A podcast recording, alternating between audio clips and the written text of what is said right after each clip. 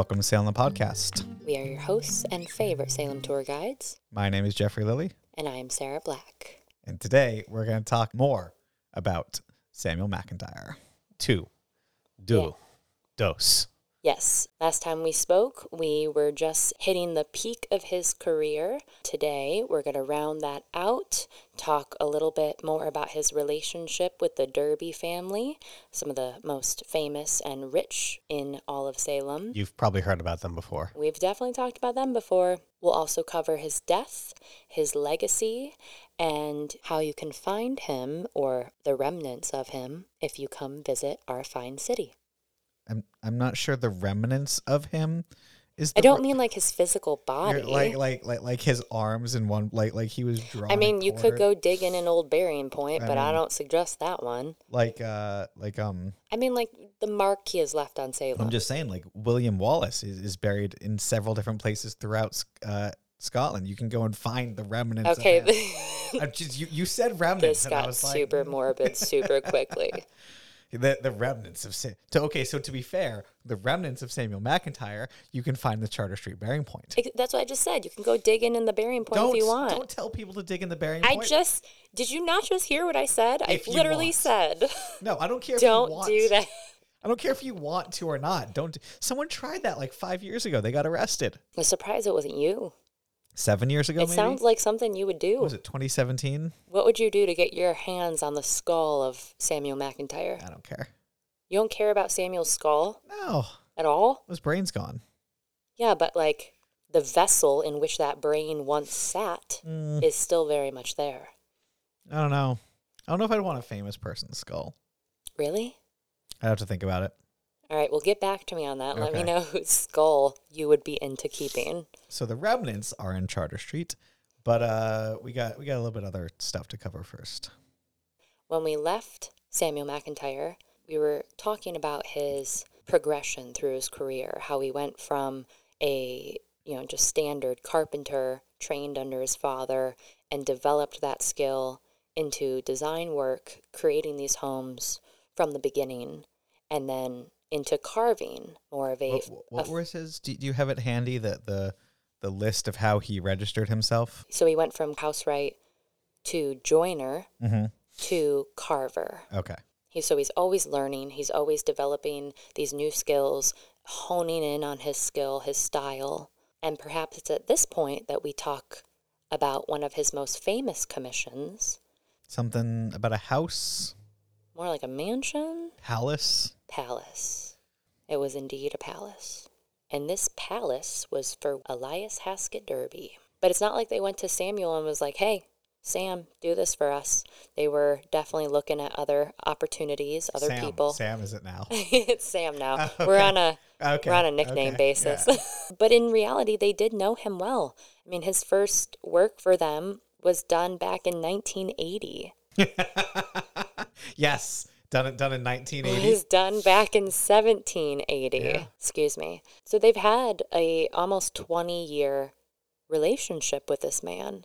So it goes from the Hawkes House, which we were talking about, to the pinnacle of, of the of the Derby wealth uh, is is is that mansion, which of course we all know isn't there. Sorry, so so doesn't survive, uh, which I think is is just the the level. Of, like I I don't know. It, it we've talked about this. We'll probably never stop talking about it. I get his son didn't want, want it, the money, the family, the wealth, the economy like, of all the things to do with it, you demolish it. like not e- I don't even know what the taxes must have been, and you know the the trade embargoes from Jefferson. We've talked about all this before, but I just and, and it hadn't even been, would have been up like like ten years, 15. fifteen years, 15 years. eighteen fifty. Yep. Like that's that's not even. It's just like a blink of an eye. It's not even a lifetime. It's We do have a note from Reverend William Bentley again describing its demise.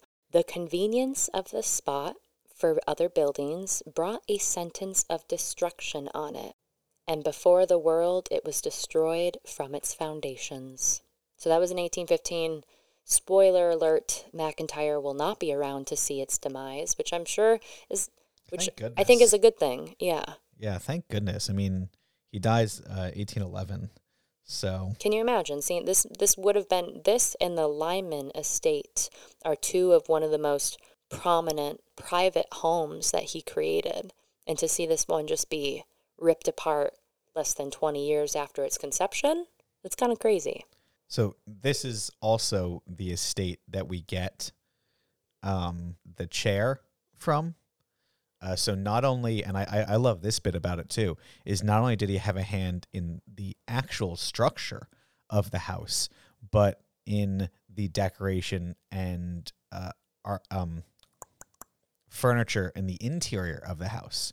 So you're like, hey, yeah, I designed the building and and the garden is mine. But and the amount of carving he did on the interior, yeah, insane. yeah, The moldings, the mantles. My favorite part of fireplaces. yep, the mantles. It's not just the, the mantle, like the the whole. I, I don't know. When I say mantle, I think just the Oh.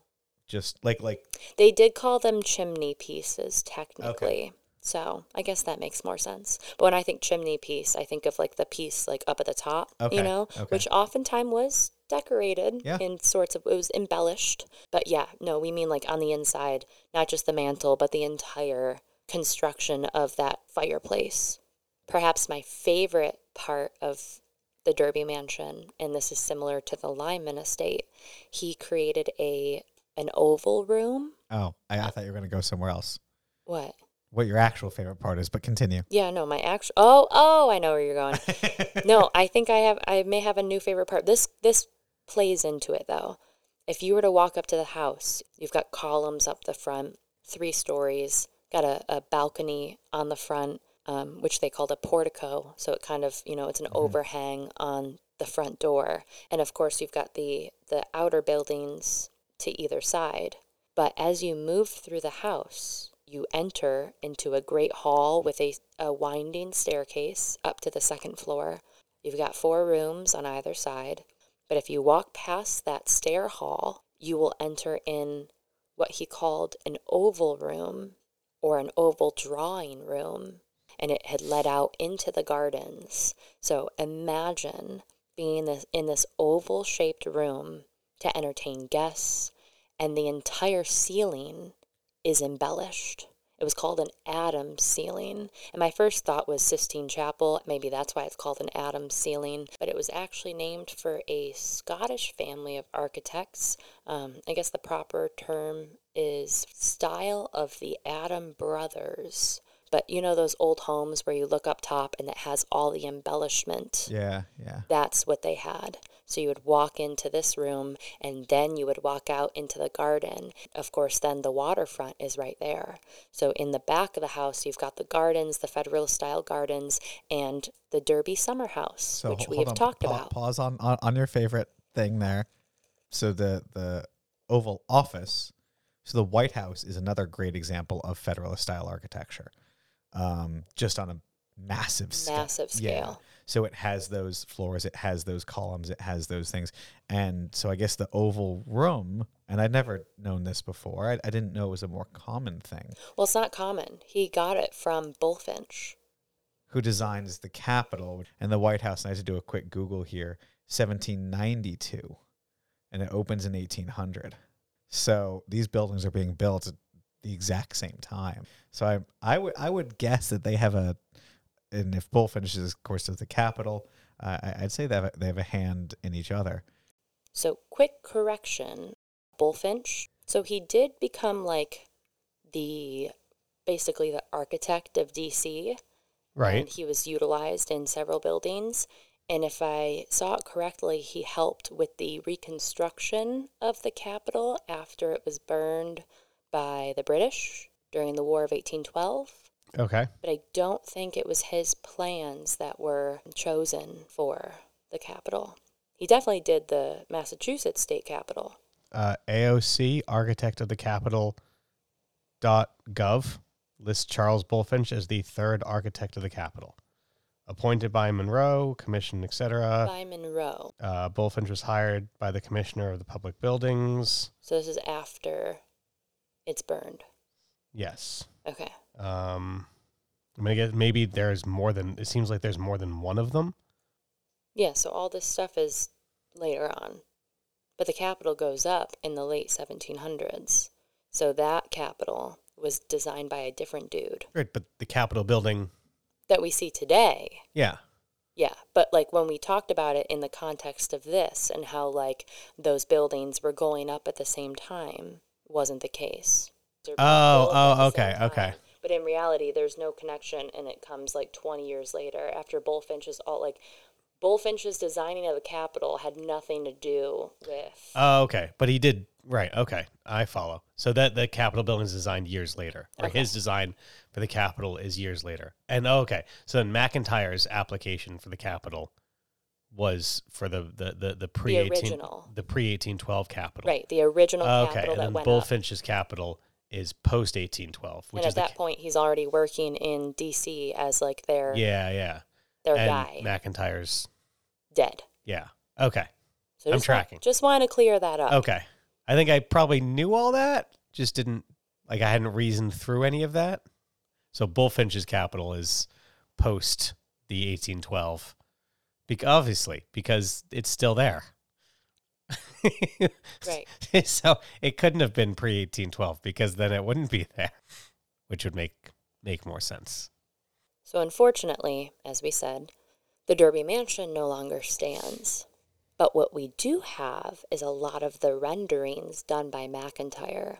So, I'm going to plug and I'll remind our listeners of the books at the end. Um, there's not a lot of books written on McIntire, but there's one in particular that contains a ton of primary sources. So his actual drawings, his sketches, things of that matter. It does include some things from Bulfinch as well. This book is called Mr. Samuel McIntire, Carver, the Architect of Salem. It's by Fiske Kimball. And Kimball is kind of widely respected as one of the earliest and first foremost experts on McIntire.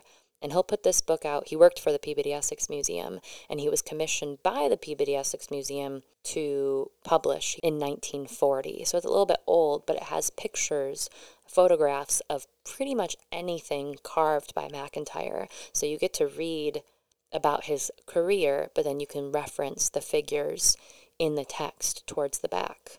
And when it comes to the Derby Mansion, they've got a lot. Which is weird because when we were doing the Derby Mansion, we found what, like two pictures? Well, this is what happens when you actually do in depth research and you have a chance to go look at the library and the books. No, but remember we, we were we went to the library to look about Derby and the mansion. Yeah, we were there for like a half hour. Okay, well, We were there for a half hour and we didn't look up anything about McIntire. we didn't look up about the architect, so I guess that that's where our, our problem lay. Is we looked into the family who owned the house, not the guy who built the house or designed the house. So I love these illustrations in particular just because it shows how detailed everything was. And he had a hand in carving things for every single room of this house, whether it's the moldings, the, the fireplaces, pretty much the doorways, archways, everything inside and out. But if you want to look at some of these pieces here, Okay, so that's the pill. Okay. Oh, I've seen that. Yeah. Okay. Uh, interesting. Okay, that door. Jesus. right? How about that fireplace with the little cherubs, on it? yeah. The mantle piece. The mantelpiece in particular, it's flanked by two columns, and along those columns winds this type of type of vine. And I don't think you see it on any other. I, mean, I could be wrong, but you don't really see it on any other mantelpieces by him. The So, like, doorways. The doorways list is, as seven seven feet tall. oh yeah, it would have been very grand. The embellishments in every room would have exceeded anything he had ever done before. Like I feel like this was this was like his thesis work, right? A culmination of all of his work up until this point, and he is now building a home, a mansion for the richest man arguably in the United States at this point. Oh, there are those urns all the way dotting the top. Brick. Interesting. Ugh. Why did you take this down, Junior? Okay, I'm gonna have to put this down. Take this away from me. Mm-hmm. I know it's a good one.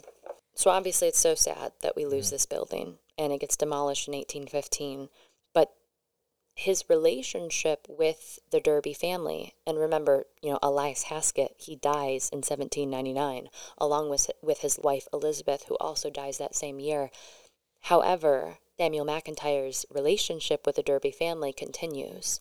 Obviously, the family still has a lot of money, so they are, and a lot of children too. So they are building their own estates. Well, not enough money because they tore down the house. Well, take it up with those historical figures. Or or Thomas Jefferson. Oh yeah, I guess you could blame him I mean, he if gets you his. really wanted to. I mean, he gets his Monticello, uh, but he's the president. Doesn't matter. The trade embargoes don't stop him from getting all the money. But he also had other things going for him. We didn't have to pay all the people who worked on his estate, so you know that helps your economic value. Oh, that's true. That's very true. anyway, So back to the Derbys. Their daughter Elizabeth Derby, who we have mentioned before, uh, will use McIntire's designs for Oak Hill over in Danvers. I believe it's on like the Danvers Peabody line, but Peabody didn't exist at that point. So, and she builds this grand estate. Some said that it was even more grand than her parents, which blows my mind that you could go even further than that. But this does it's Well, I mean, a she- couple years later, so she got her makes whole dowry back and part of her husband's estate, right? If I'm historically accurate in that memory, I think that's before. she doesn't build it afterwards. No, Okay, I think mind. they lived there together. Oh, okay, okay. But later embellishments would be added by Derby's son in 1813. Okay. So that might be where that money came okay. from. she got a little extra money, and she's like calls up her old friend Derby and be like, "Hey, man, my husband's gone. I got this extra money. Give me some, give me some vines wrapping around these columns here." exactly. Which Jeffrey is referencing the nasty divorce between Elizabeth Derby and Nathaniel West, which we will probably devote a whole entire mini episode on at some point in the future. But most important thing to know is that she will use McIntire for this estate design. Her brother as well, Ezekiel Hersey Derby. Uh, this was Derby's third son. He commissioned Charles Bulfinch to build a mansion on Essex Street, and McIntire then executed all the carving and ornamentation. So again, them working in tandem. Which one's that? I don't know which one that one is. I, I struggled to find it. I don't know if it's. the, I don't know if that one still I stands would or say not. I would say it doesn't. Just presumptive that there's if there was a Bulfinch building on Essex Street, I think we'd know about it. I I feel like But again, another collaboration between Bulfinch and Derby. So this is really like the most prosperous and exciting point of his career is the late 1790s to the early 1800s. In 1802, his friend and mentor Reverend Bentley again, in architecture he excels any person in our country. oh, putting him above Bulfinch. Uh-huh. And in his executions as a carpenter or cabinet maker. So again, he's well known. It's at this point that he starts working on some of the churches in town.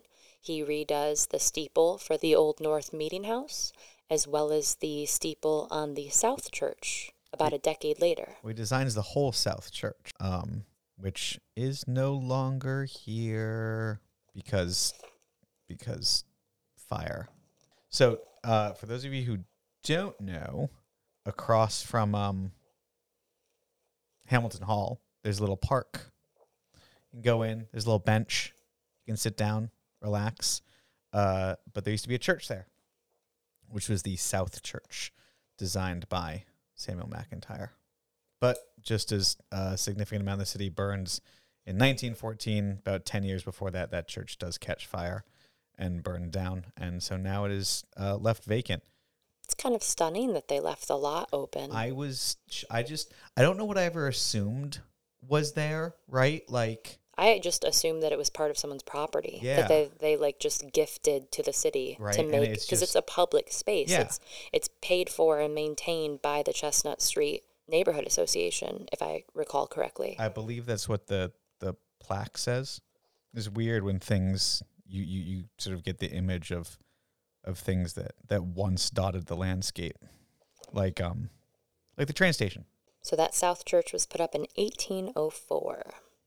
And again, that's like a stone's throw from his home, And Hamilton Hall is right across the street. which goes up just a couple years later, Yeah. 1806. Yeah. yeah. So can you imagine the two of those buildings right there next Well- to each other. I cannot.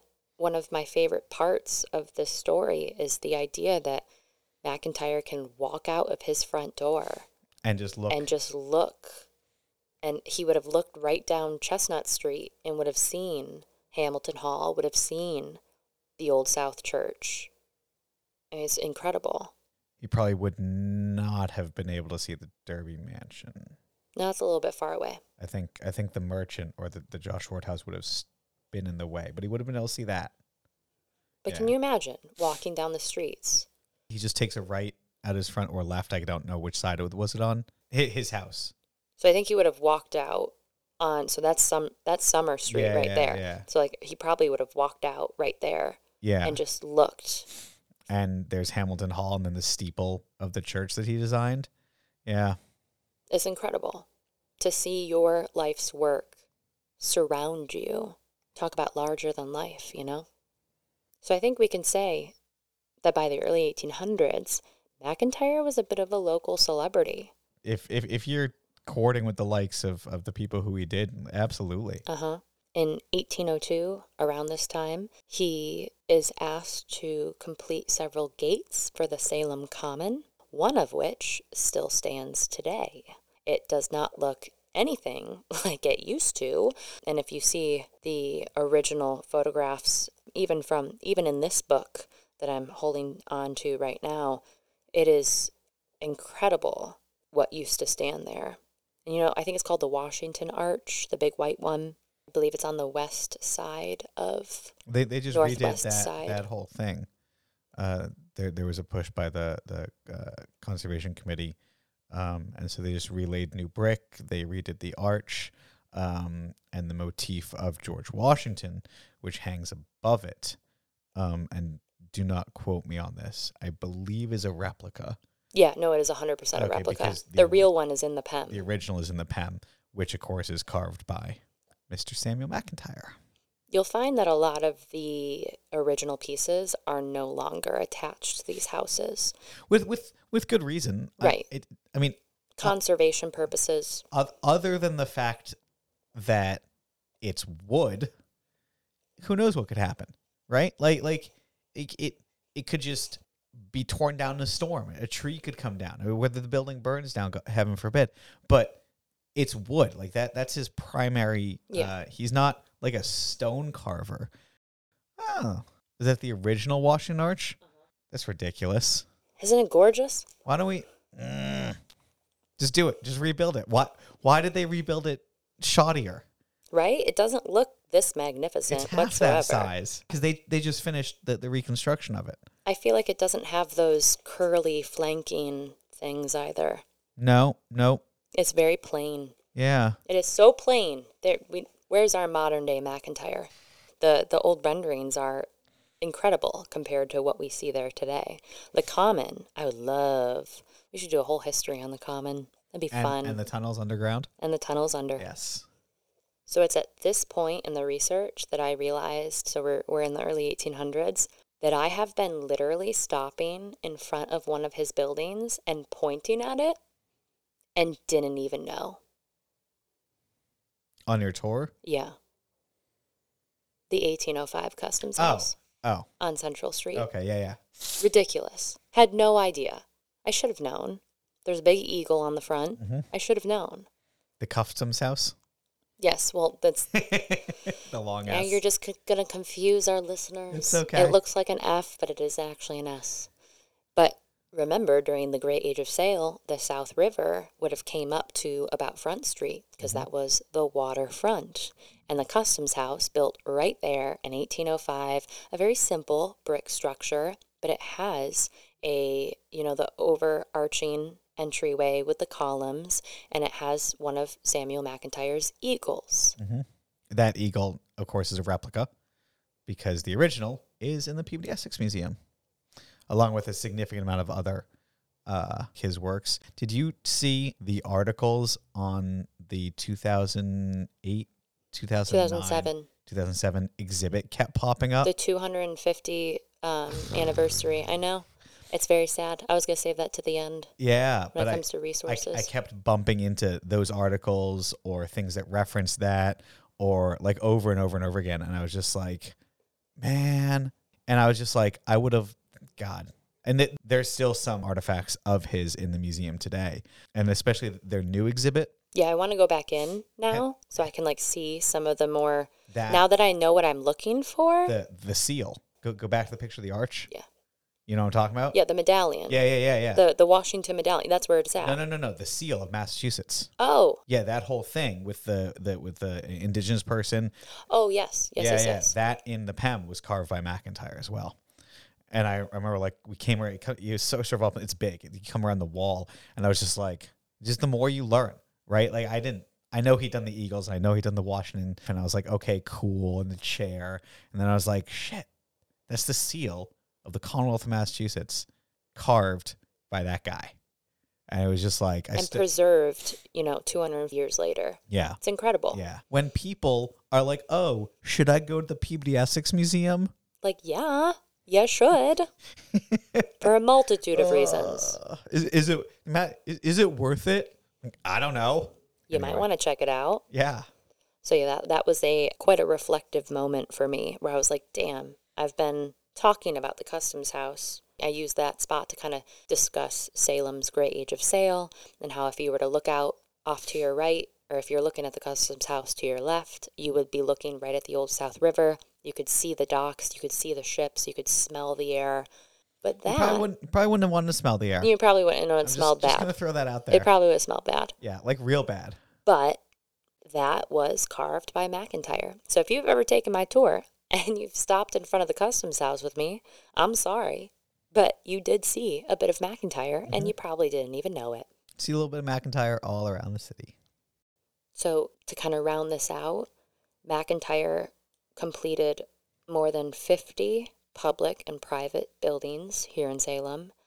And from what I can tell, he was a very humble guy. You know, he didn't charge an exorbitant amount.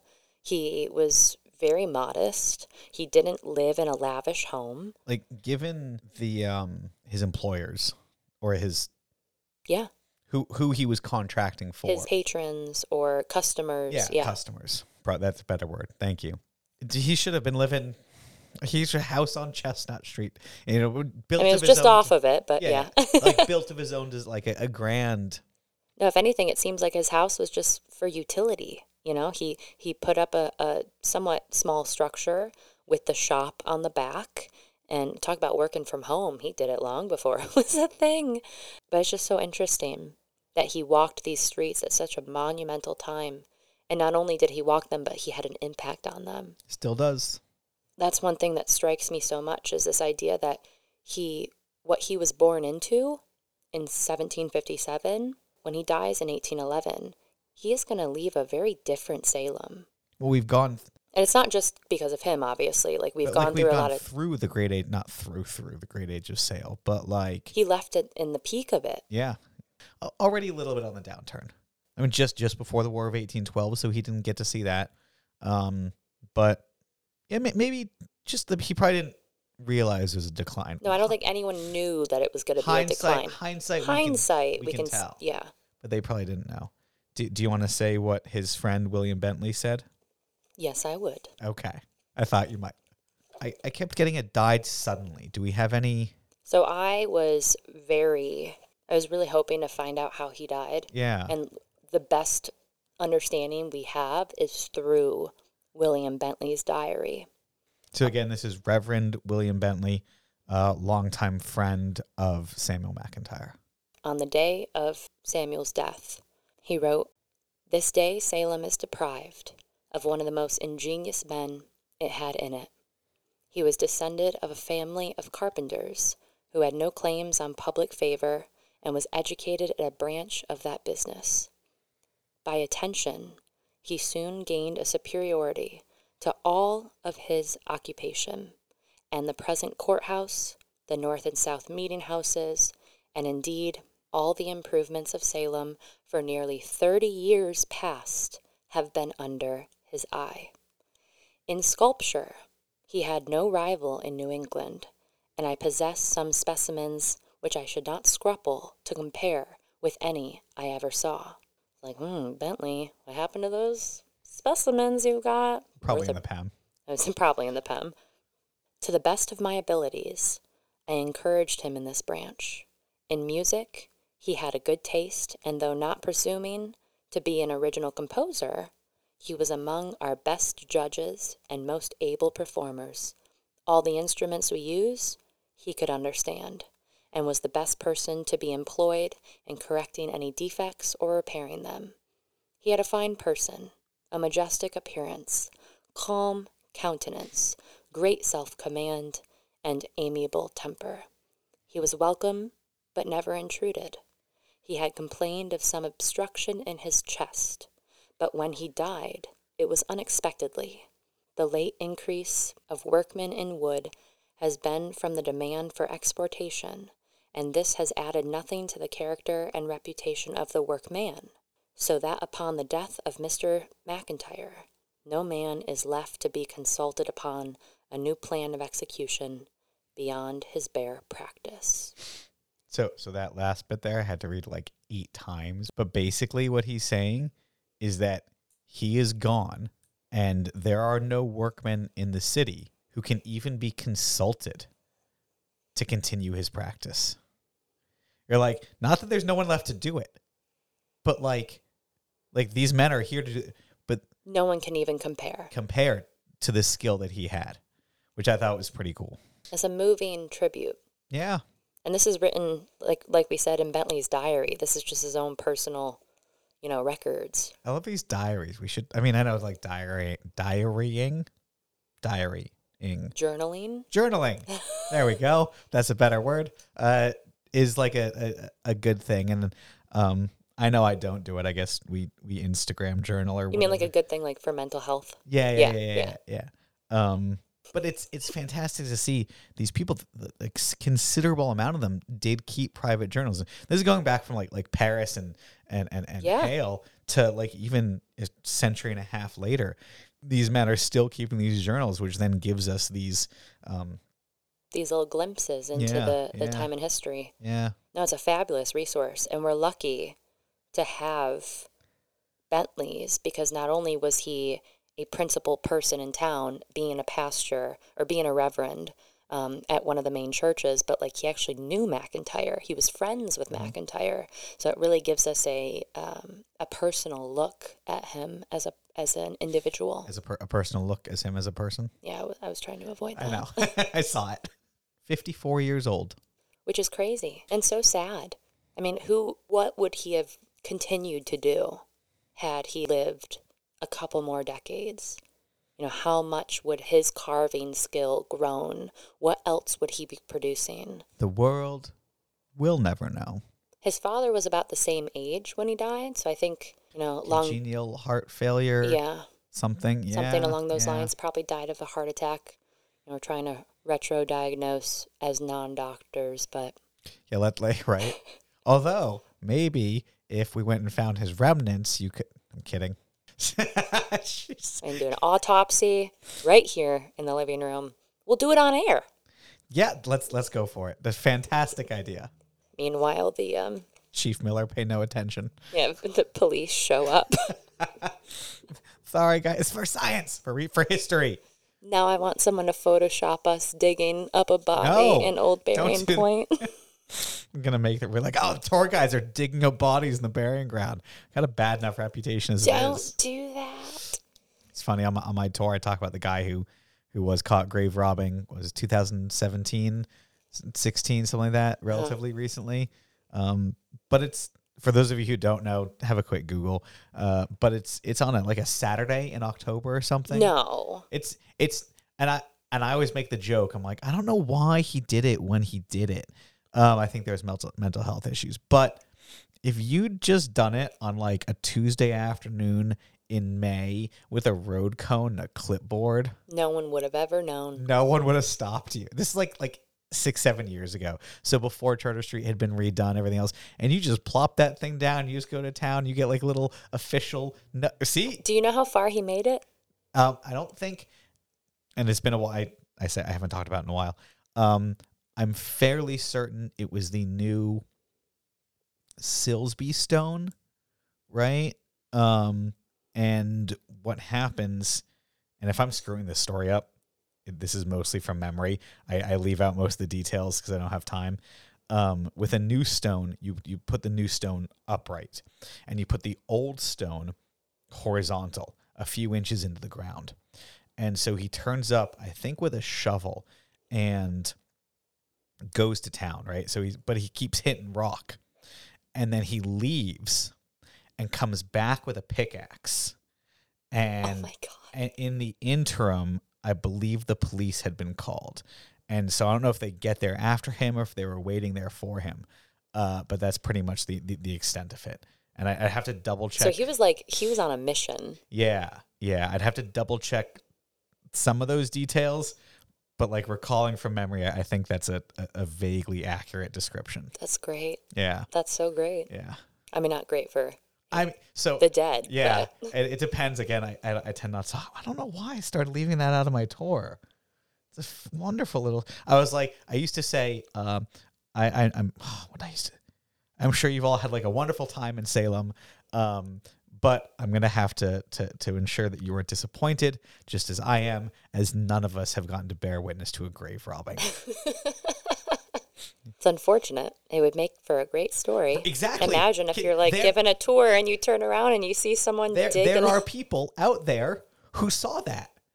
There's only a handful of them, maybe 20, 30 people, I don't know. But there are people who have visited Salem and witnessed a grave robbing. or an attempted at least. Attempted grave That's robbing. great. We Yeah. need to find some. If you were around Charter Street when this guy was trying to dig up this grave back in the 2010s, 2017, something along those lines. please reach Yeah. out with your story. Okay. So, Samuel McIntire What are we back on? died aged 54. Da-da-da. Suddenly, massive heart attack. Keeled over. Just guessing here. Yeah, I don't I don't actually know. Dead as a doornail. Oh, wait. Uh Oh, I'm that's try- kind of funny because like he made doors. Did he so make like, well, I mean, no, Oh, I don't He was know. an iron worker. He was a house worker, a house right. He wasn't an iron right.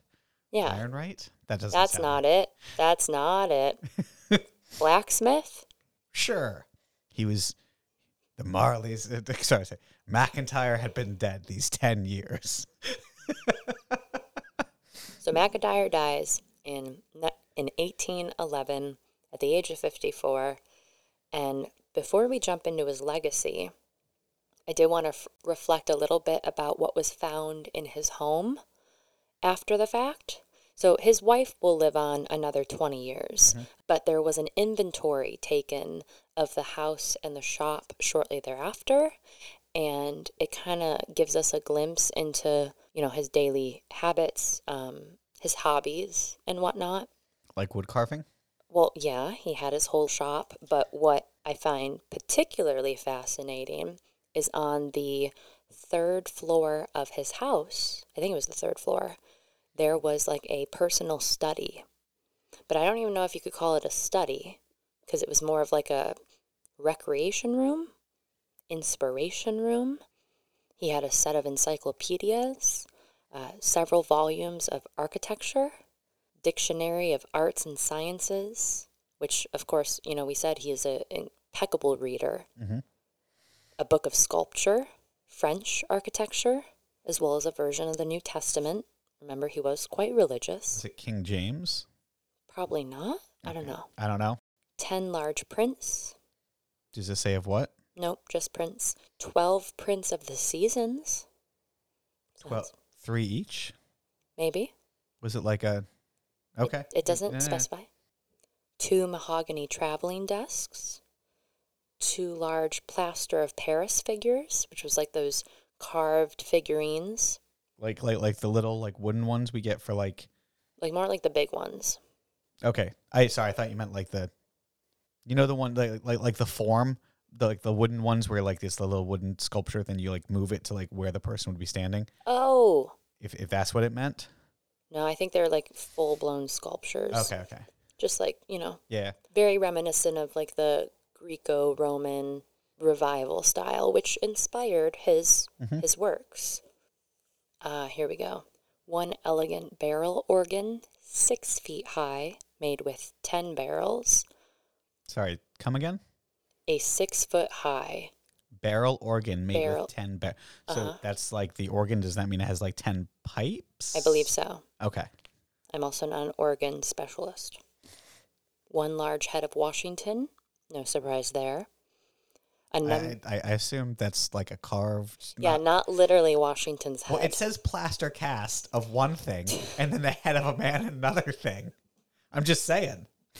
Can you? No, they would never have made plaster cast. Um, remember, it's always the idealized version of the subject. I don't know if that's an idealized version of what Samuel McIntire looks like. Someone he's getting a little cheap on that. I know you Yeah, think but he's that's cute, what they va- that's what they valued the round face, the long the long face. I feel like that's what they they looked for back then. He's it was very, I he's got a very large spenulum.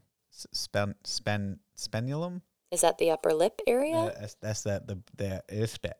You're pointing to your beard, It- your under- mustache. it's underneath okay. the mustache. Okay, The between the nose and the mouth. yeah, that okay. little bump is called something, You're saying McIntire had a large one of those. right? Eh, a little bit, a little bit of a longer nose. I think it's spenulum. Someone's listening and they know exactly what I'm talking about, and they're like, "Shut up!" uh, and two figures of Hercules, both two feet high. So he was, as we said, he was getting into more of like sculpting, like fine art sculpture by the end of his carving career. And one has to wonder how much he would have continued that And we got into metal and would have carved other thing. Who knows? It would have been pretty cool. And I feel like he would have stuck with wood, but he would Maybe, have but done. he got into some plaster stuff. So, so I I'm wondering, uh, which is just what I was trying to Google there real quick. What tool? I mean, he used chisels and things along those lines, uh huh. uh, but they were probably just. I I feel like that's one of the things that sort of stands out as very important to us, and was probably very much not important to them. 300 chisels. Oh, see, 300. So he would have had to have a bunch of different specific Sizes. ones Yeah, yeah. to work with the wood in different ways. And they were probably just given away or sold. Or they were sold. So a lot of Oh, this okay, stuff okay. was advertised in the Salem Gazette shortly after his death. And a lot of it was sell, which is crazy to think about because also listed here are eight medallions of Washington. So like remember those those like flat reliefs of Washington's face similar to the one that sits on the archway So, so in the your, common your hands are going like two or three inches. are they much bigger I, I think you're thinking a foot or two. Okay, well, same. Yeah, yeah, yeah. Regardless of the size. So, Oh, he had a ton of stuff left over in his shop. Eight so of those medallions, why? 20 large planes, um, Pla- four. planes are. I'm not sure which what planes. no, no, it would have been. Do you know what a plane is? Uh uh Um, so that's so that this bit's the handle. That's the grip, and there's a, a blade that's at, at an angle like this. Oh, it's for car. and you, Oh. you push it across, and you can adjust the height of that. so it's like shaving the wood. Yeah. So you can either shave like a very, very, very. I've seen you can shave like a like a less than paper thin, or you can shave an inch. I mean, maybe not an inch. That's a big exaggeration. So in his shop, he left 20 large planes Yep. and then an additional 46 molding planes. Molding planes. So would have been. That's probably for molding. well, yeah. Well, yeah. Sorry. I can't believe you just said that. Uh, Yes, it was for molding. Thank you. Thank you. All becomes clear. Two grindstones, Okay. two axes, or sorry, four axes, seven saws, four capitals, which were like the top of columns, like you know Okay. the Yeah, yeah, embellished yeah. top of columns. So like he would have just had some pieces. Uh, obviously, he was in the midst of work So when sorry, he I thought you said this was in her his third floor. Oh no, this is sorry. I jumped out of the third floor. Okay, this is not all in his third. This is in a shop. Okay. I you- apologize. You, you said that, and I was like, "This is the, he had a shop, but th- it must have been." hu- So like the shop was located at the back of the house. Like there was a little hallway to get to the Yeah. shop.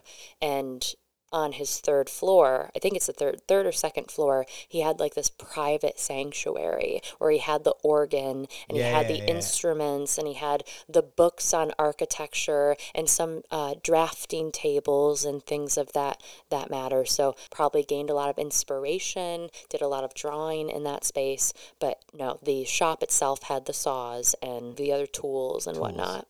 Any other prominent? A lot of carved leaves, just like carved leaves. leaving leaves around. Can you imagine? Probably looked like like like Rivendell in his shop. Oh Lord of the Rings, right? Yeah. Right? Oh, and three swords. Oh, I thought that was kind of cool. like you know, Just casual swords. I mean, back then though, that's kind of standard. I yeah, feel like you know? maybe. keep But I- it over the mantle. I wonder if it was could it so. It, what's interesting is, is something like like that is is twofold. I'm sure it is both uh, for practical usage, just the early 1800s, right? You're still carrying swords around sometimes. Um, who knows? You might have to duel someone in an alleyway, um, or Nice. or perhaps uh, the reference material, right? If you're carving uh, a figure of something or of someone, Ah. you know, is there a sword? There's swords, and I feel like he has carved swords before. Is there Maybe a not- sword in the, The seal. In the seal? Yeah. Okay. yeah, yeah. There we go. Yeah, yeah. So maybe because he there there's the inspiration, the reference point. So he's using the sword. That's pretty neat. for the Massachusetts Yeah, yeah, yeah. yeah. state seal. Yes. Not That's so. I not- didn't.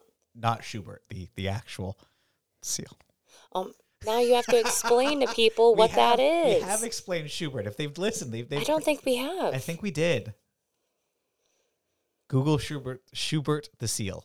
Made a big splash over in Beverly. Yeah, seal like actual like a, it's a Haba seal like the little Like little- umph, umph, umph. That's not right. like what? Do it again. Nope. Sorry. that better stay in there. I don't want it to. it's got to stay. I'm sorry. Can you do it for me? No, I don't know what you're talking about. Please make a seal noise. Not a chance. This is way better. okay, okay, we got it back back to McIntire. Because because we're from Massachusetts, that's how you gotta say it. By the way, McIntire. McIntire. Yes, McIntire. It's, it's, uh, you got got a house down on on McIntire Street. So we covered his early life. We traced his architectural career. We covered his death. Let's talk about his legacy, because this is interesting. We spoke in our previous episode on theories of the witch trials how historians and other scholars honed in on this time in history and tried to figure out like why, right? They're writing about it, they're researching it, they're drawing attention to it in a way, you see a similar thing done with McIntire. So after he dies, of course, his pieces don't, you know, it's not like people just forget about him because you walk down the street and you see McIntire buildings, but you see a growth in his reputation towards the end of the 1800s. So he dies in 1811, but towards the end of the 19th century, we're entering an era where conservation becomes kind of a big thing. Well, I think also we we are entering, and I'm just going to ask everyone uh, to cast your minds back to 11th grade history, right? The U.S. history, whatever. I, th- I think it's 11th grade, hmm uh, and the Industrial Revolution, the invention of or the uh, uh, mass-produced items. Uh huh. so you can get you can get the fancy chairs for yourself uh, because it has gone from a single chair that was entirely carved by Samuel McIntire and a set of six of them that was owned by the richest man in the country to these uh, uh, uh, things are able to be carved and mass produced. And so therefore these things become and within the within a radically short amount of time Mhm. 30 40 years. Um, but his legacy so you're like you still have these these things and you're like that is not a and even today right? Like i can buy a print. You know i, I look around my room here. Most of these are prints. That's an original up at the top. That is you know uh, price point wise uh, but i have 40 prints and one original you know so when you have that opportunity to get that original piece that means that much more. It's reaching a larger audience, so more eyes are Yeah. upon it. yeah. Even if it is a replica, more people are talking about it. It's more coveted. And two other things to add on top of that we're coming up on the bicentennial Mhm. of, is it bicentennial? Is that Yeah. Is that right? The bicentennial of the nation. So around 1876. Oh, I thought you were going to say Salem after he dies, but also oh, yes. Oh, no, just the, the country. yeah. You see, no, cen- centennial. sorry, centennial. That, I knew that was wrong. Well, you were saying bicentennial, and I was thinking 1826. So I was just yeah, agreeing yeah, with you. Sorry. The No. centennial. So we're coming up on the centennial of the country, 1876. You see a, a wave of patriotism, and that's when colonial revival really starts coming in. So we talked about how we don't like, you know, architecture is complicated because it has all these different time periods that you have to work through, and each of those periods you can pick out different characteristics on the buildings, on the items, the goods, the the material culture. I was talking to someone once who is more knowledgeable in architecture than, than I am. Uh-huh. And he's always like, I love walking down the street. And I, he's like, it's like time moves around me because you look at one building and you see the columns and the windows and you walk past. And if you're up to it on that idea, you know that that is 1815 and then that's 1847. But the one past it was 1726. Uh-huh. And you can just, the, the design. And I was like, God, That's so cool. that's, man, Well, because buildings and and their details can show so much about when they were made, who produced them, and the culture of that time period, what people wanted. And during this time of colonial revival, as you can imagine, based on the name, they are hearkening back to this old, more traditional. like a revival of colonial ideas. Exactly. Yeah. Yeah. And Salem itself kind of took center stage because we were home to probably one of the largest concentrations of this architecture. Salem buildings were known for, quote, peculiar dignity, simplicity, and refinement. I think we still have a peculiar dignity today I think so too. in the people more than in the buildings. So not only do I would agree with that, but not only are we seeing the centennial, but architecture as a profession is developing as well. And these architects that are learning, going to school for it, training, they are now referencing Samuel McIntire's works. In the late 1800s, you'll also see architects coming to Salem to learn, to train. There's one instance of an MIT professor in 1895 and 96. He brought his architecture students to Salem in the summertime to study the homes and the buildings here. That's pretty awesome. They were called sketching expeditions. So, this is all setting the scene for McIntire's ascend to, I don't know if I want to call it international fame because he may have had that already, but he cements himself, or he doesn't, people cement him as like a cornerstone of early Federalist architecture. He's the guy. He is the person that people are going back to and studying. A legacy of American architecture. Exactly. Exactly. And in fact, the first publication to feature Salem architecture, because at this point, people have more money. As you said, more folks are able to consume these goods. You start to see catalogs and, mag- and magazines. The first publication to feature any Salem architecture will come in 1878 in a magazine called New England Interiors by Arthur Little. This will be the first of many, and it includes drawings um, of the Peirce Nichols house. Remember, this is also the time where historic preservation is becoming more and more a thing. Like, we're right on the heels of it. Ish. Ish. We're on the heels of it. G- given what they take down even the past 50 years. But yeah, sure. No, but the preservation movement yeah. when museums, house museums, like this is all early 1900s, and it was a big thing. The museum field actually becoming a professional field in itself. So not only do we have these architects that are learning from McIntire's work, but you have authors that are writing about his work. You have collectors that are seeking out his work. You have antique dealers doing the same thing. You have museum curators as well. Furniture's always been a weird thing. But again, all going back to this creation of the colonial revival style. So, with all of this happening, you also see the dissembling of these buildings. So, unfortunately, as much as we have McIntire around us today, if you walk through Salem or if you go into these old homes, we're missing a ton of it. A lot of it's gone. Some just ripped out. I read some old aristocratic families say they're living on Chestnut Street. They live in maybe not even a house done by McIntire, but they have a chimney piece, a mantle done by McIntire. They will take that with them I when they they move away. So, like, I, I don't, I have an apartment as, as we live in, uh, but gorgeous uh, mantelpieces. These, I, I assume the house is built in late 1800s. I assume they're hand carved, um, even if they are, you know, sort of more industrial era carvings. They are gorgeous, and like a state, like I know that I'm not going to live here forever, right? But I'm always like, when I leave, I can't take that. Nope, you just got to hope that the next house you're in has Has- something just as good or better. Right? You can sometimes find these things on like Facebook Marketplace and Oh, like yeah. eBay and stuff.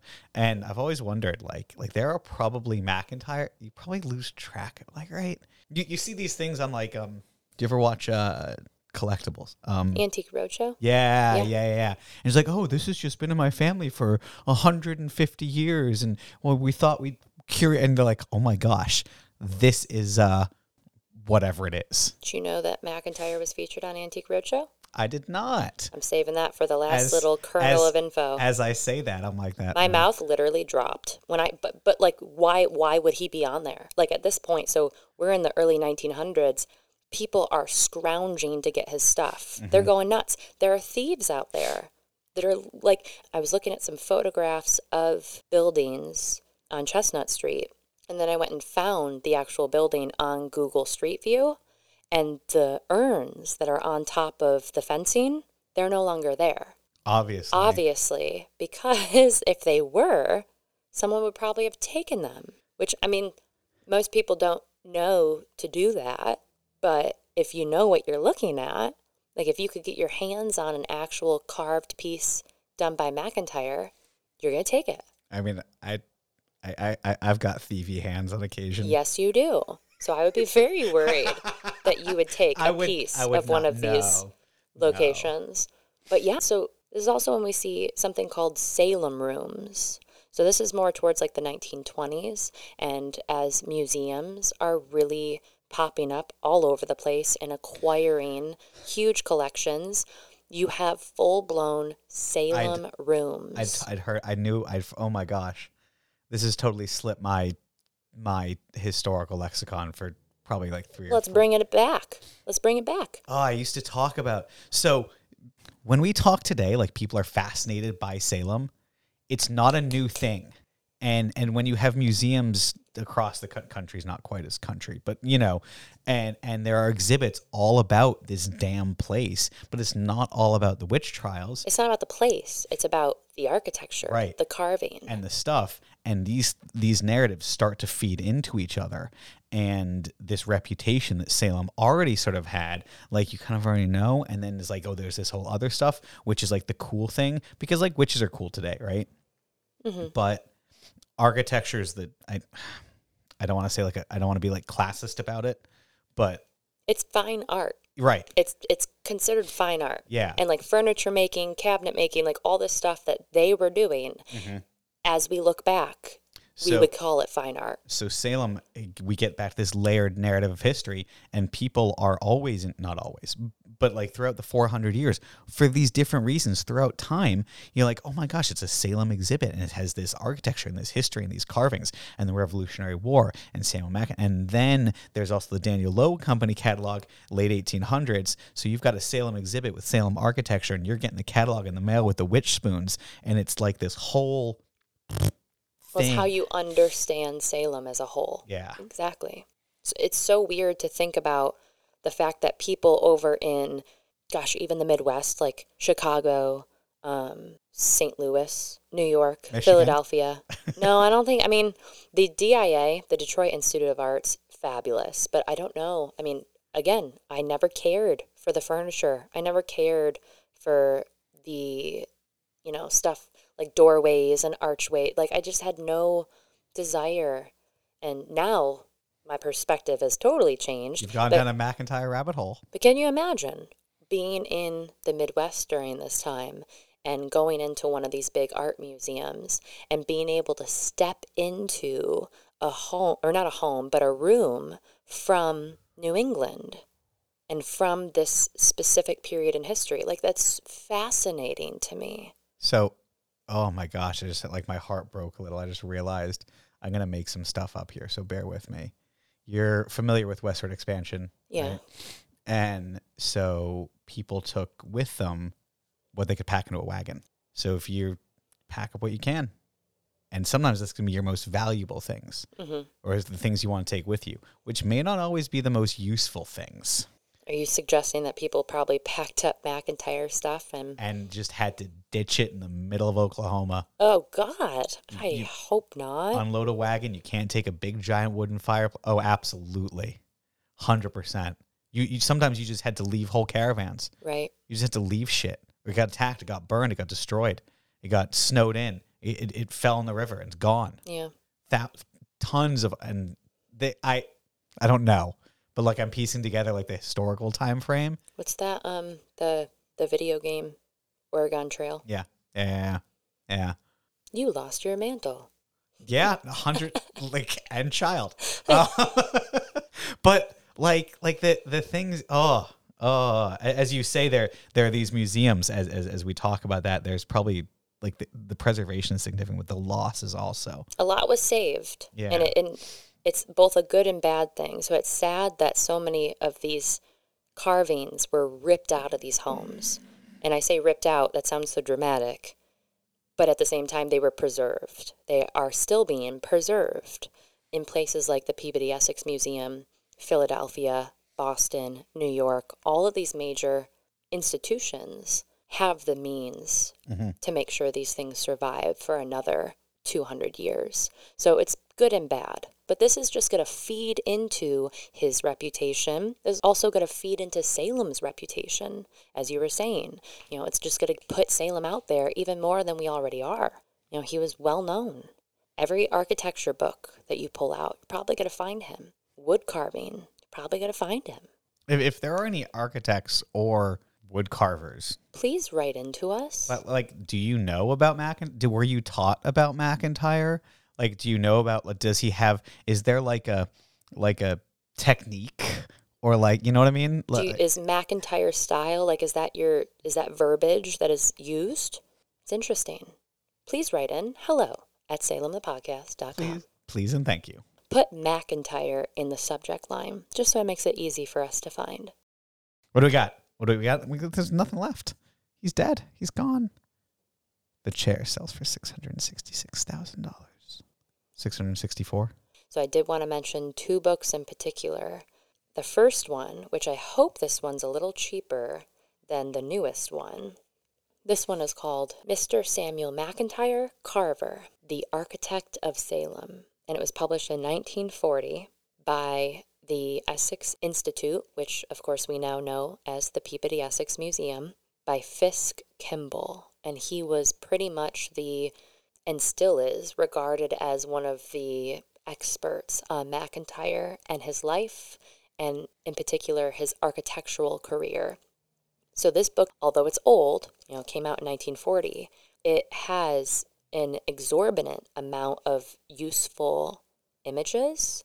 So, whether it's the town of Salem, the map from 1820, or pretty much any rendering he did is included in this book. And he compiled it in a way where, as you read about his life and his career, you can then go reference back and look at actual representations of his work, like the Derby House, like the Summer House. Which is so weird that it's confined to. It should be easier to find. I, I would have thought. Who's that again? So this was Kimball? by Fiske Kimball, and it still holds up. I could look at these photographs and drawings for days. And it also has a lot of excerpts from Reverend Bentley as well, um, the Salem Gazette after his death, things of that nature. So I would like to think it's a little cheaper than the next one that I'm going to mention, but this one definitely worth it because architecture is obviously a visual thing. You know, it's it's a visual art. It's hard to talk about these things, but hopefully we did it well enough that people can understand. And of course, you have the internet, so you can look up these buildings. Are you looking up the book? Well, there's an old copy for two hundred dollars. Used, used eighty five. Really? They're not mass produced. It's just not a super popular thing. Eighty four, three hundred and seventy five. Um, All right, so Jeffrey's looking up some price points on this book. Not as cheap as I thought, but I'm sure, especially if you're in Massachusetts, they should have a copy at your local library. know, probably between like sixty and and eight and ninety dollars. If if you're curious, if you're an architect aficionado, uh, you can spend what looks like to be upwards of like four hundred dollars. On like a nice copy, Yeah, yeah. original. Nope. Nope. This one looks like it's an eight. Oh, the 400, one of 675 limited edition copies. But anyway, sorry, continue.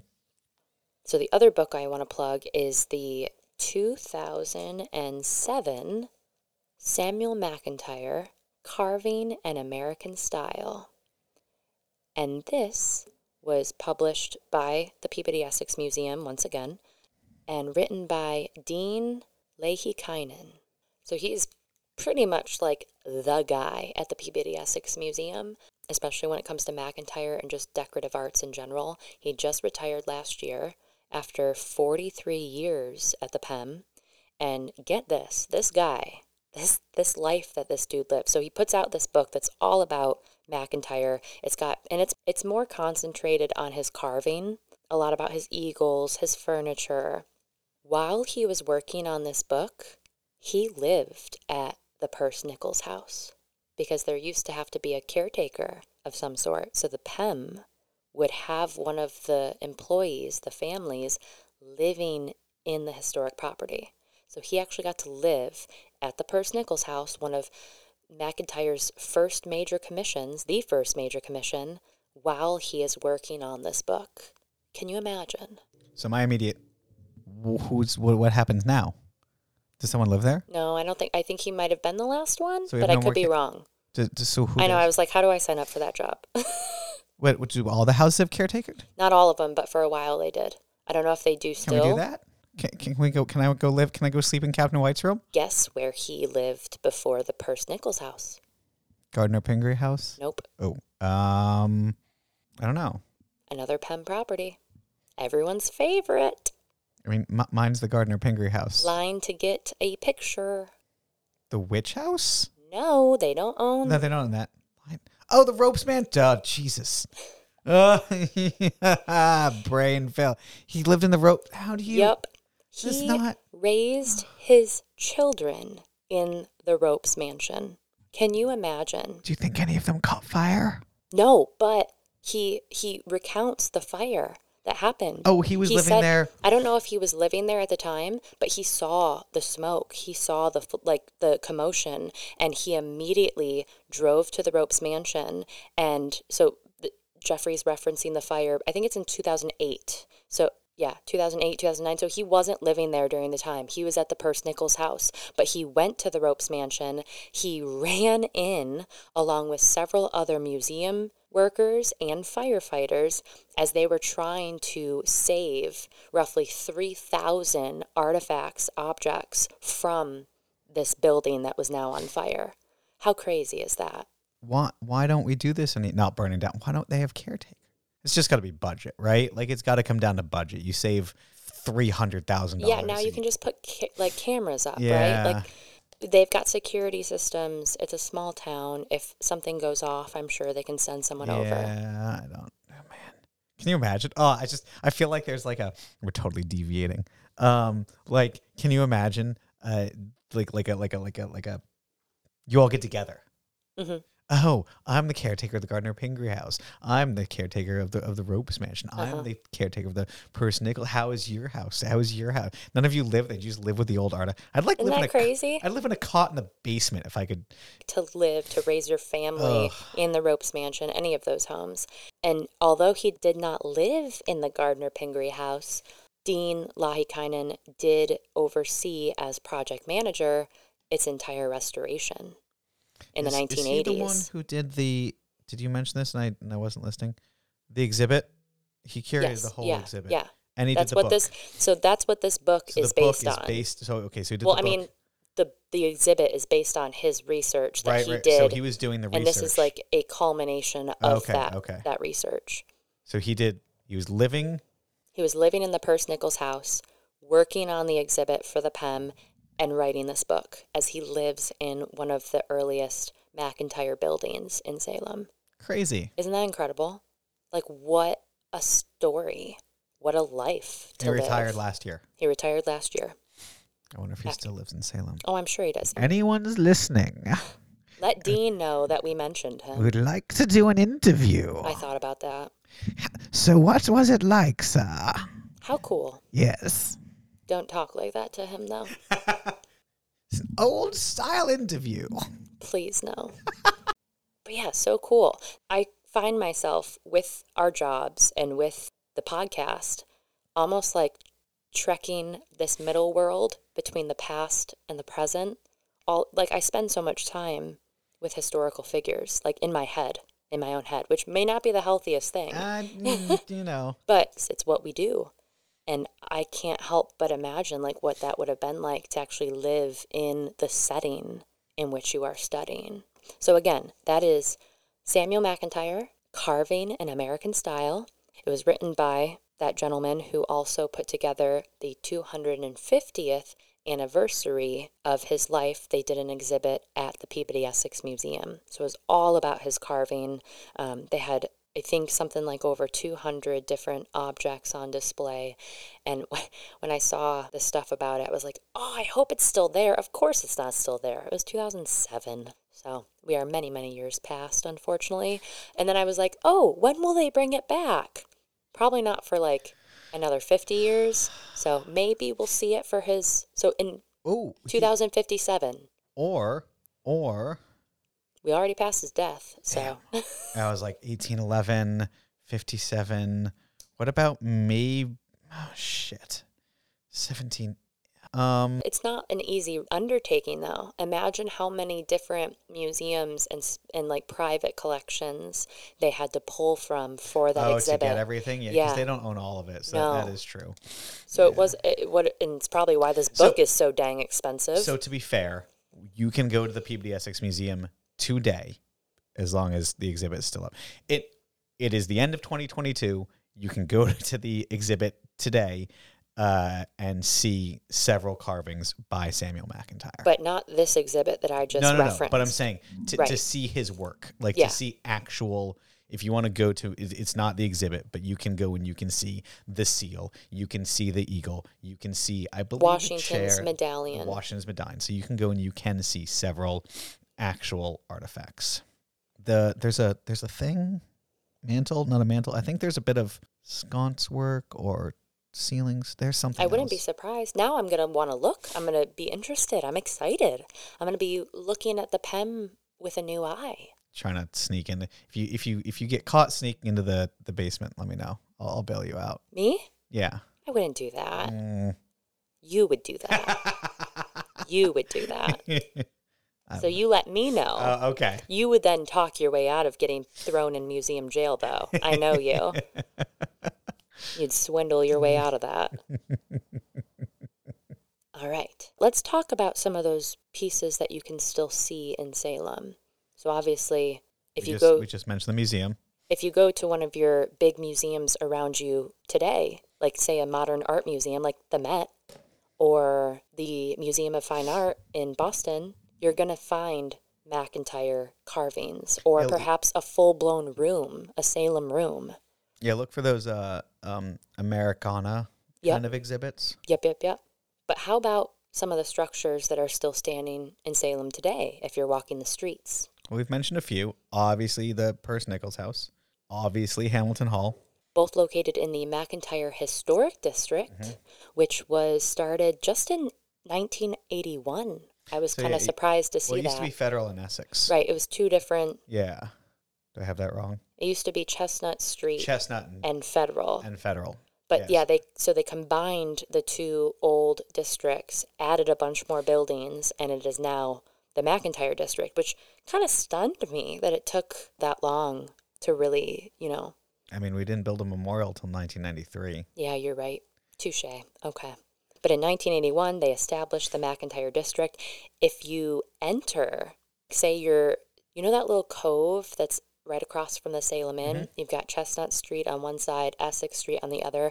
Pretty sure there's like a McIntire plaque that kind of describes what you're looking at. And then if you look down at the the sidewalks, you'll see those plates, those and I wonder if they used one of his carvings like as inspiration. Yeah, it's the wheat. And it tells you you are in the McIntire district.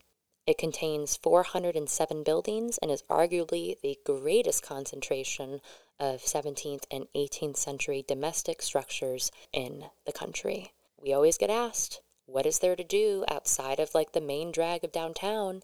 And I try to tell people, like, really stress, take a walk, you know, going back to the witch trials, take a walk down to Proctor's Ledge. But if you do, be sure to take Federal Street there.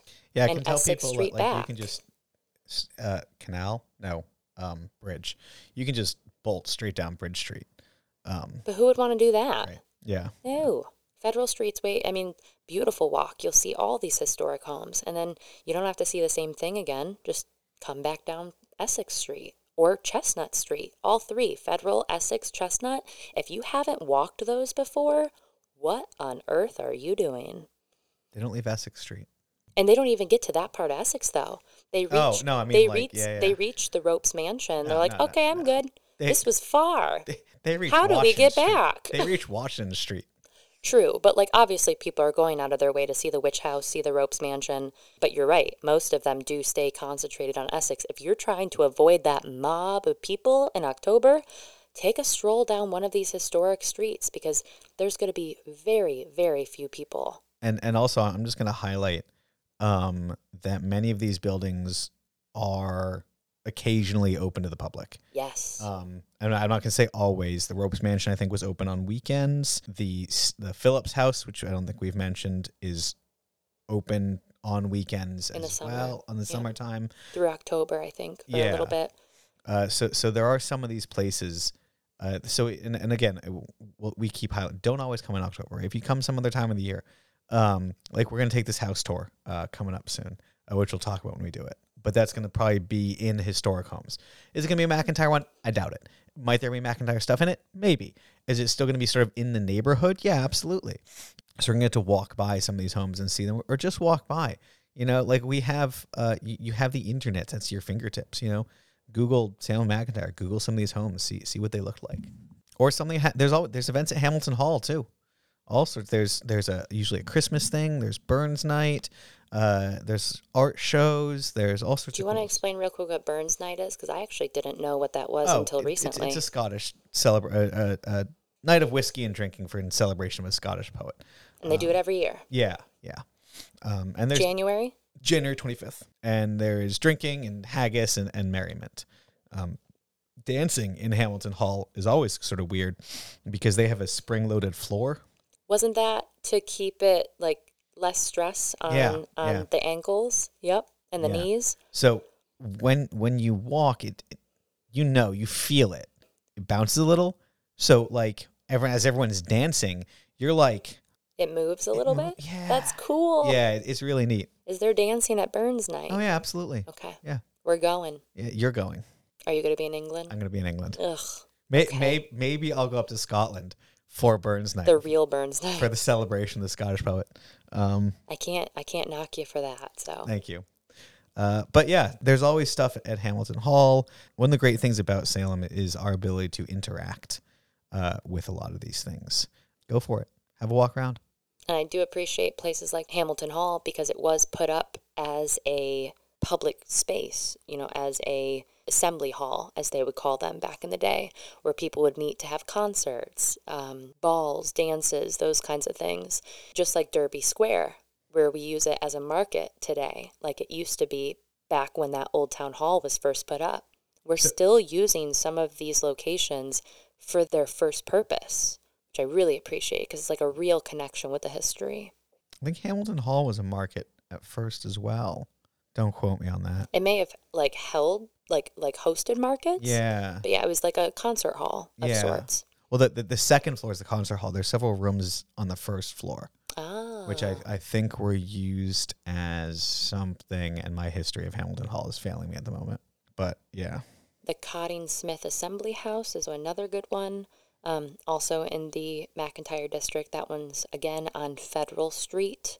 The Phillips House, which you just mentioned, has a fascinating story behind it, and we're going to keep it mostly under wraps for a future episode. But basically, when McIntire was working with the Derby family after his death, and he created Oak Hill, which was that farm in Danvers for Elizabeth Derby, eventually four of those rooms from the mansion will find their way onto Chestnut Street, and it is now known as the Phillips House. Two more stories will be added on top of them, so it is a full blown, like three story Federalist structure.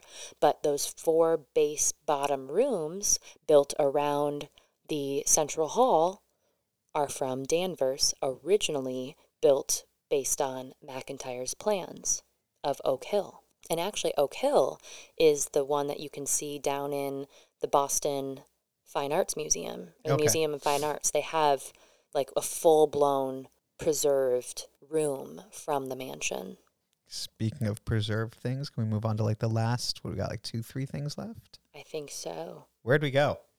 Ah, the, the summer house. There we go. Oh. Oh, I've been waiting to get that out of you for like a few hours. Well, I had so much to give in this episode. I came with like 10 pages. I'm sorry. But there was so much. Derby is fascinating and he left such a um, mark. and we're only wanna- skimming the wanna- surface. Do you want to try that one again? What? Who's fast? Oh my God. Why do I keep saying Derby? We're not even diving into all his buildings because we literally don't have the time. But yes, the summer house. So we've talked about the summer houses before. And remember, the summer house that was located, and it's that small, you know, one room, two room structure that was outside of the actual home, oftentimes located in the gardens of an estate. It was a place where you could escape the treacherous heat. So you'd open up the windows, you let the breeze in, and you might have tea or lunch or entertain guests. There was one that was located on the Derby Mansion grounds. And although the mansion itself no longer stands, we do have the summer house. It's located now in the Essex Block neighborhood of the PEM.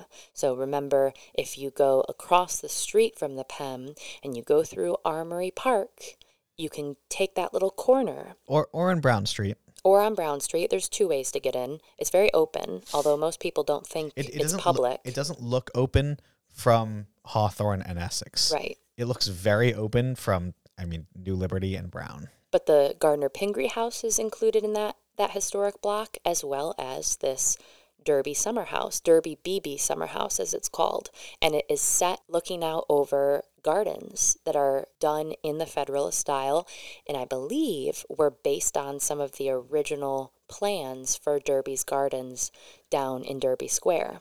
However, this is not the only summer house that exists. So where do we go, Jeffrey? I can't actually remember. the Glen, Glen. Mag- Glen, Glen Magna, Magna. Farms, I was like, because I, I thought it was at the Danvers Historical Society. which you're not Um, wrong because like the Danvers Historic Society owns it and operates Glen Magna, but No, it's a little. I don't man little. It's a big mansion, um, farmland, woods, little pond area. Uh, looks like a great wedding venue. Outdoor gardens. There's a little fountain, benches, uh, and the summer house. I was. Uh, we've talked about this. I've been dying. Been- so if you've listened to the podcast for more than like an episode, um, We we, should make that a T-shirt. We should get the outline of it and be like Sarah's home. Sarah's future home, paid for by Jeffrey. Sarah lives here. Um, it was really cool. Uh, way bigger than the one in Salem. Tw- literally, it's it's two stories. So like I But the footprint itself is larger. yeah, I, I think maybe another quarter, third larger. Uh huh. Um, and uh, were there were there urns on it? Uh huh. Yep. Yep. so you've yep. got the McIntire urns on Yep. each corner at the top. And then we saw inside two figures, a man and a woman. They looked like carved wooden figures. yeah, so by Life's- McIntire. like life size, like Yeah. our size. Um, I, I think they were. I don't want to say farmers. They they weren't like. I, I think a lot of times if you say farmer, y- Although it was on a farm. but- right, right, but but like when you say farmer, that invokes sort of like a the clothing is wrong. So period clothing, early eighteen, late seventeen hundred. So they are more, much more uh, fancily dressed than than you'd find in the late eight or mid eighteen or even today. Um, so it's not like jeans and a and a work shirt. You know, uh, they look better. Hats, dress. Um, he looked like he was holding A seath, a, a scythe, scythe. a scythe, Um, and she looked like she might have needed a bucket. Um, like the- was carrying around a basket. yeah, yeah, those were really cool. Uh, they, they were inside, so we just sort of peek in the window to see them. Obviously, to get them away from the elements, I do wonder if they ever bring them out. So those two figures, They they looked like they were in some some need of repair. yeah, they, and again, Google this: Derby Summer House, Glen Magna Farms, or even Danvers Historical Society. It's literally their logo. The design is beautiful. We were in awe. Can I? Is that right to say? Like, were you in a little bit of awe? Because I was. It was gorgeous. Yeah, yeah. It was so cool to like read about something for so long, and then finally be able to see it. And it was just around the corner, not too far. And it's, it's weird. It's literally like we left, and within a minute, two, you're like passing Target. Yeah, you, the mall, Yeah, right around yeah. the It's corner. just like oh, okay.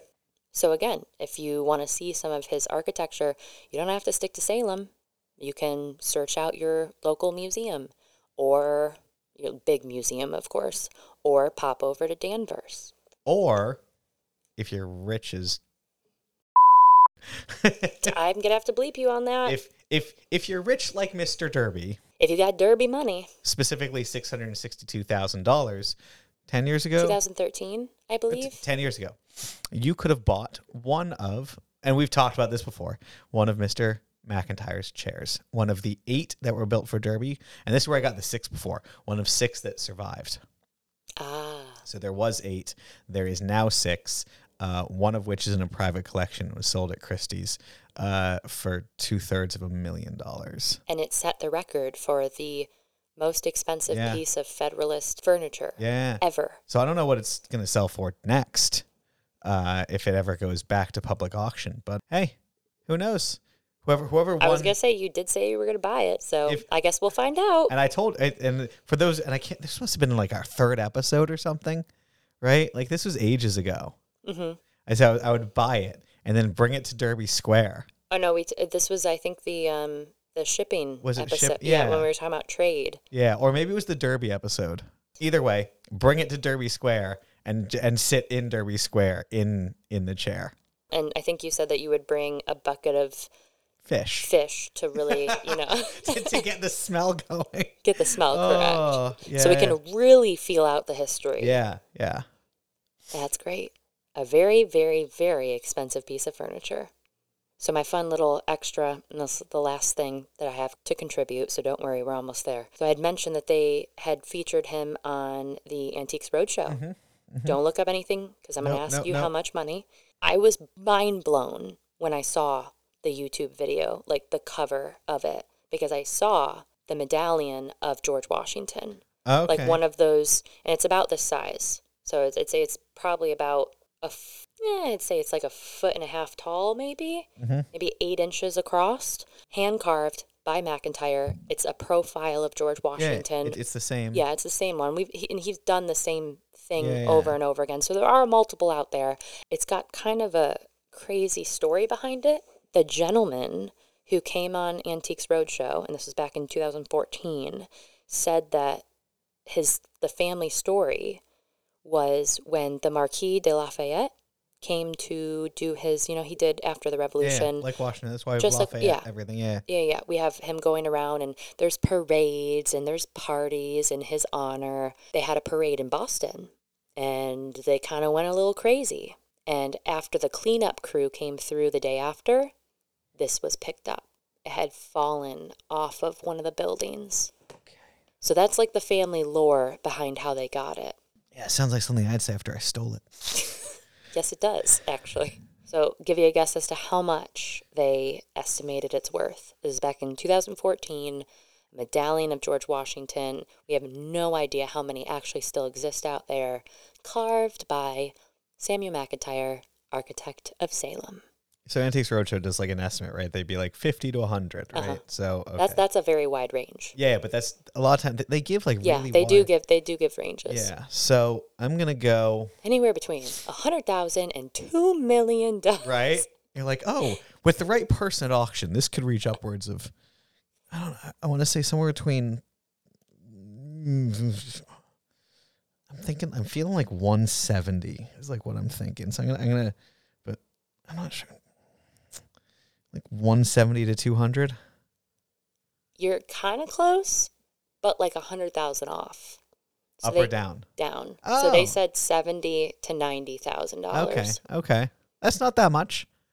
That's not that much. The, I the chair I- went for 660. Yeah, I will admit, I was waiting. I was like waiting for an even higher price tag. I was like, Yeah. oh my god, it's Wash, it's Washington. Anything with Washington's face on it. Go typically go. That, that's what I was thinking. I was like, it's Washington and it's McIntire. Yep. Um, so it's going to be pro- prolific to two or three uh, kinds of collectors. You're gonna, I guess, although it's not furniture, because so I guess furniture collectors. Oh, but it's even cooler than furniture. right? But furniture collectors tend to only collect furniture, Okay. right? Washing collectors are tending to. So you you might, even though it is carved by McIntire, the Washing collector might not value the fact that it's McIntire carved, Gotcha. right? So you'd have to find the right person, Mm. and So- then you could sell it for two million. With the right person at auction, there we go. Pretty cool, eh? Yeah. Yeah. I loved this topic so much. I loved McIntire, and I have such a newfound appreciation for these streets. McIntire's great, and I, I think, and again, it's something I say, and I've said before. You know, uh, the the city of Salem that people love today has pretty much nothing to do with the Salem witch trials, and a whole heck of a lot to do with Samuel McIntire. Absolutely. So, shall we end on his epitaph? Where do you want to begin and end? Give me the whole thing. Just hit me. Okay. In memory of Mr. Samuel McIntire, who died February 6th, 1811, aged 54. He was distinguished for genius in architecture, sculpture, and music. Modest and sweet manners rendered him pleasing, industry and integrity respectable. He professed the religion of Jesus in his entrance and on manly life, and proved its excellence by virtuous principle and unblemished conduct. And on that note, Thanks for listening. see you later.